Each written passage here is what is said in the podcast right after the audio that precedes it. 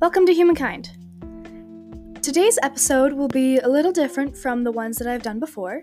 It's a little bit more informational. Uh, today I'll be exploring different economic theories. I really wanted to do an episode on capitalism and then decided to talk about other theories as well to lengthen it up a bit.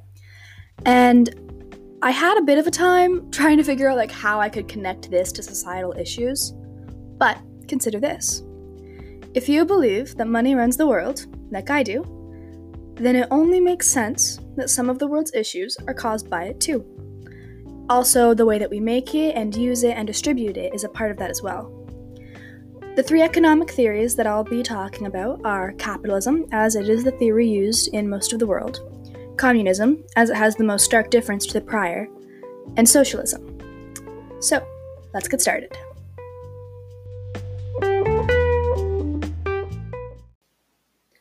Okay, let's start with capitalism. So, capitalism, if you don't know, is an economic theory where the government does not have control over companies and people and their profit. Production and business is mostly or entirely owned privately by companies or individuals. The original capitalism was called laissez faire, and it meant that the government had no control over profit of companies. So, how people run their companies, pay their employees, distribute the wealth, etc., it's all run without government interference. There's a few issues with that. Um, just listing a few of them. It can cause market failure, inequality, environmental issues, materialism and greed, and boom and bust economic cycles. And all of these issues have effects on society and how people interact. Now, the one that will probably make the least amount of people mad um, is boom and bust cycles. So, because of the investments and the purchases of bonds and shares, a boom can be created, which is then enhanced because more people are confident in the market and they're making more exuberant purchases. And that quickly turns to a bust when market sentiment changes. This bust can cause unemployment and recessions, and I think one that we all know about is the one that happened in the 1930s, um, which was very devastating and very long, and it caused a lot of problems. So much so that we still talk about it today, 90 years later. The second one is greed and materialism. Greed and materialism is a common byproduct of capitalism. Capitalism rewards the wealthy and does the opposite for the poor. In this society, the rich who benefit from capitalism can pay to get around pre existing systems so they sort of already have like a leg up over everybody else in society. Capitalism creates an aura of competitiveness and a want for more. It instills in people that money and possessions are the goals of life, and that's just not true. In terms of inequality, the wealth made from capitalism is often held by a small percent of the population. And in this capitalistic society, half of the wealth in the world belongs to 1% of the population. 1% of the population holds half of the money on Earth. There's also an inequality in opportunity, as many wealthy people leave their money for their children, which provides better education and certain privileges that help them in life. Capitalists can also afford to purchase assets like property and shares, which creates the wealth multiplier effect because of interest, which builds over time. This leaves those without wealth behind, and they may see house prices increase faster than inflation. Like, that's just one example of what can happen. Now, the issue with this issue is that I can hear the argument now. Good for them, they're being smart with their investments. They were very lucky to have such a large inheritance. Yeah, that's all fine and dandy, but only if you think money is everything. And only if you think that no, I won't. Act, no, I won't go there. I won't call anyone out. Um, moving on. Um, monopoly and monopsony. That's a big one. Um, a monopoly is when one person provides a certain good or service, and they are the only person providing it. So let's say there is one provider of all the bottled water in Canada, and anytime somebody tries to um, start their own new brand of bottled water, this company, the monopoly, buys them out so that they are the only one providing it. The problem with that is that because they are the only source, they can charge unreasonable prices, but still rely on people buying it because it is a necessity. Not bottled water, but, you know, monopolies. that provide necessities. A monopsony is having control over certain factors of production. An example of this is hiring people and then paying them lower wages in order to make a larger profit that the employees do not share in. Do I even have to explain the problem there? So, there are also clear environmental issues caused by just the nature of capitalism.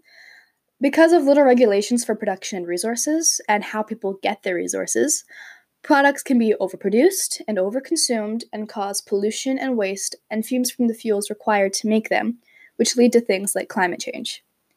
And also, just expanding on the resources part, if there's something that they need, and they being capitalists or people who are in charge of production, need, and there's no government interference stopping them from getting it, and the demand is so high soon enough that resource is gone, and you have deforestation and the extinction of species, just as an example.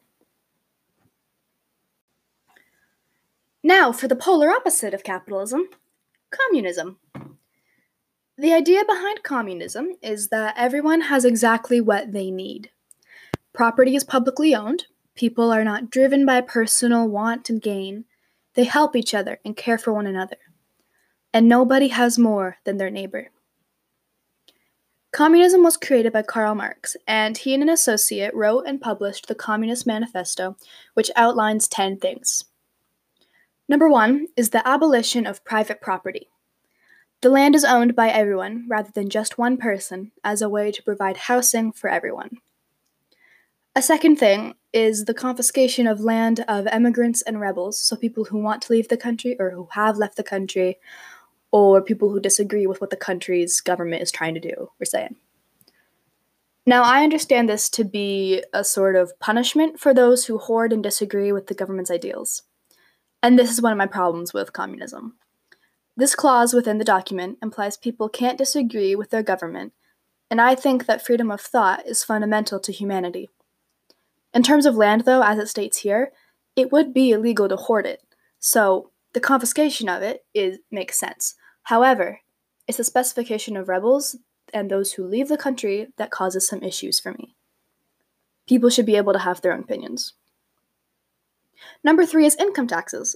Um, the difference being that the rich are taxed more than the poor, so that wealth can be distributed evenly, which speaks to the core of communism that nobody has more than their neighbor. The fourth is inheritance rights being abolished, so people cannot pass their money down to their children to even the playing field for opportunity for all children, all young people, all everybody starting out in the world in, eco- in the economy. Five is the gradual abolition of distinction between town and country. Six states that there will be equal responsibility for all involved in labor and industrialization. The boss does not have all of the power. I see both good and bad here. Good being that wages are determined by workers, not an employer who may be intending to exploit employees. The bad being that no one's in charge. Um, there needs to be leadership, and this gets rid of that. The boss is the leader, and leaders keep things on track. Number seven is free education. Who doesn't want an educated population, right? And 8 specifies that the state controls transportation and communication and the market. So, like, prices are determined by the state, not by supply and demand. And this can really mess up the whole everyone gets what they need thing, while also ensuring it, oddly enough.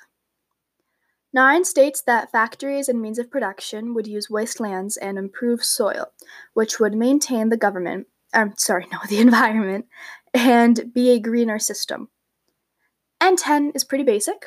The state controls all the money. Now, there are things that I both like and dislike about communism. I believe that everyone should have a house, and a family, and food, and the basic things that we need to survive. My first episode was all about that. And communism provides a way to ensure that. But it's the money part that bothers me. I don't think that 1% of the world should have half the money. I do agree that everyone should have the money that they need and there should be no poverty. But the issue is that governments with total control don't tend to work. Money is kind of everything thanks to capitalism, and governments with everything, with all of the power, with so much control over their people, doesn't sound like a very good system to me. Another thing is that people like their freedom, and this system sort of takes away a bit of what people consider to be freedom the freedom to make and use and, and use their own money as they wish. Which is sort of a capitalistic idea. Um, but yeah, it's yeah, it's the implication that's there in a lot of the clauses within the Communist Manifesto that individuality and just a bit of like little things that sort of create culture. Like um, the difference between living in a city and living in a town. I live in a small town. That's a part of who I am. It shapes a little bit of me. If I lived in a city, I would have a little bit of a different personality, I think. So there's little things within the manifesto that strips away or diminishes the amount of individuality that we have as humans.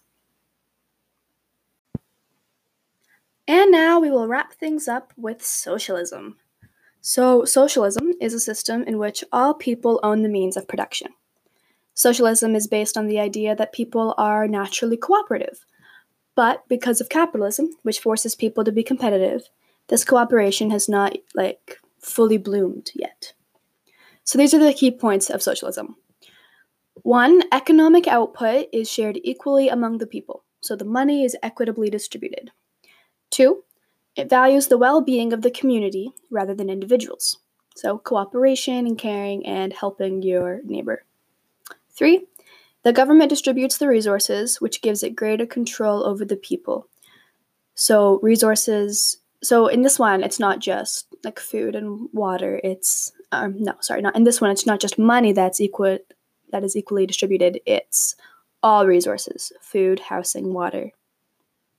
And number four is that there are many different types eight to be exact and we will be going over them. So what are the advantages of socialism? One workers are not exploited since they own the system Profit is equitably distributed based on people's contribution, which is different from communism, where everyone gets what they need based on their needs. So if you so the more that you give to the system, the more that you get from it. It meets basic needs for those who cannot work. It provides equal access to education and healthcare. No one is discriminated against in this sense. So, which is the idea. Uh, five, everyone works in a job that they enjoy and if nobody wants a particular job that is necessary for society, compensation is higher. So, low paying jobs in our society, so janitorial services. Um, the first one that comes to mind is window washing. Things like that that maybe don't pay as high as, uh, you know, a surgeon or something like that would actually be the higher paying jobs if nobody wanted them. Number six, natural resources are preserved for the good of people and the environment. Sounds like a pretty nice system that just wants to take care of people and the planet, to me. But there are disadvantages as well.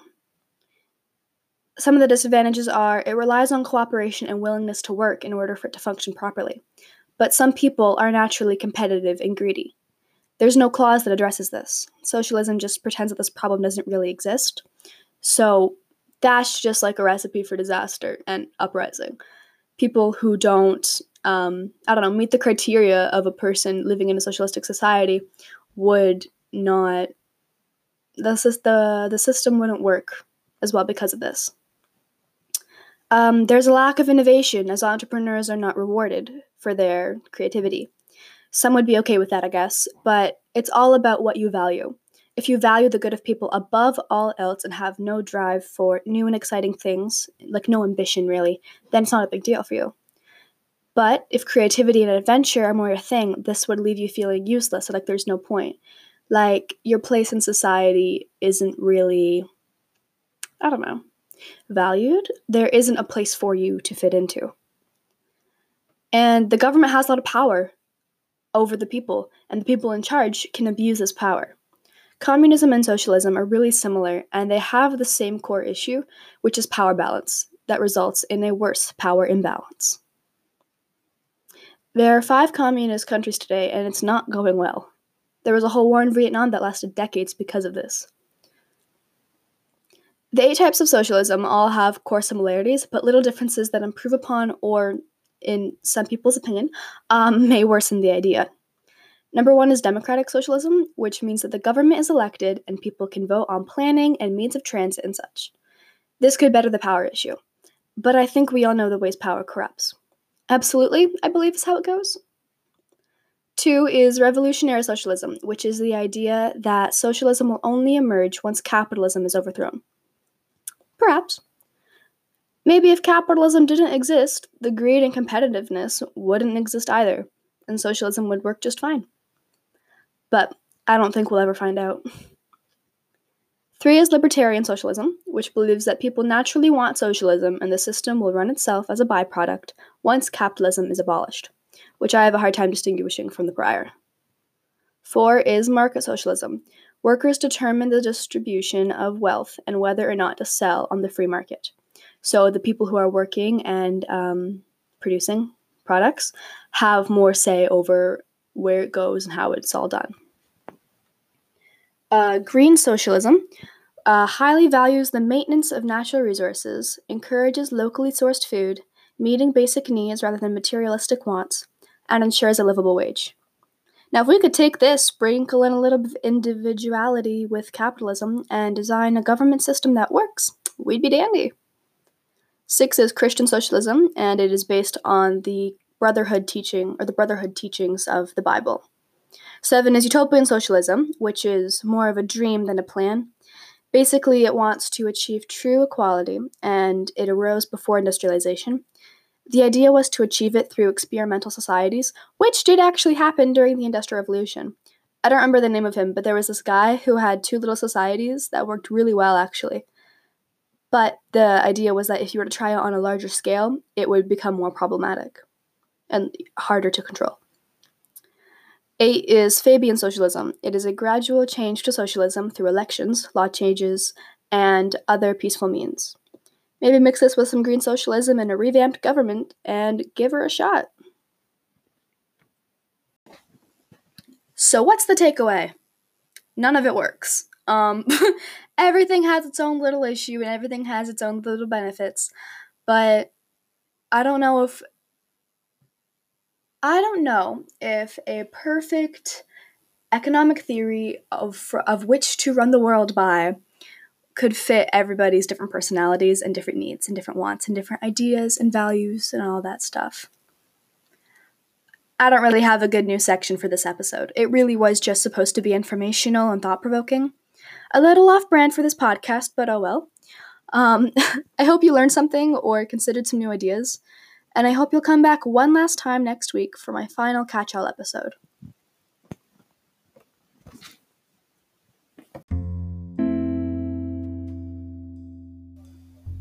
Until next time, may you live your life with open eyes and empathetic heart for all of humanity, for all of humankind.